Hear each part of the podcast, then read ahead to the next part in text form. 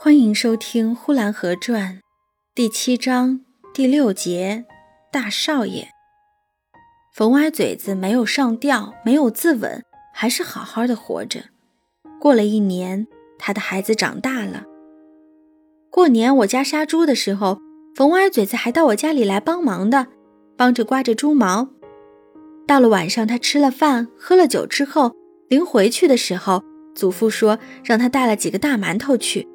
他把馒头携在腰里就走了，人们都取笑冯歪嘴子，说：“冯歪嘴子有了大少爷了。”冯歪嘴子平常给我家做一点小事，磨半斗豆子做小豆腐，或是推二斗上好的红年谷做年糕吃。祖父都是招呼着他到我家里来吃饭的。就在饭桌上，当着众人，老厨子就说：“冯歪嘴子，少吃两个馒头吧。”留着馒头带给大少爷去吧。冯歪嘴子听了也并不难为情，也不觉得这是嘲笑他的话。他很庄严地说：“在家里有吃的，在家里有吃的。”等吃完了，祖父说：“还是带上几个吧。”冯歪嘴子拿起几个馒头来，往哪放呢？放在腰里，馒头太热；放在袖筒里，怕掉了。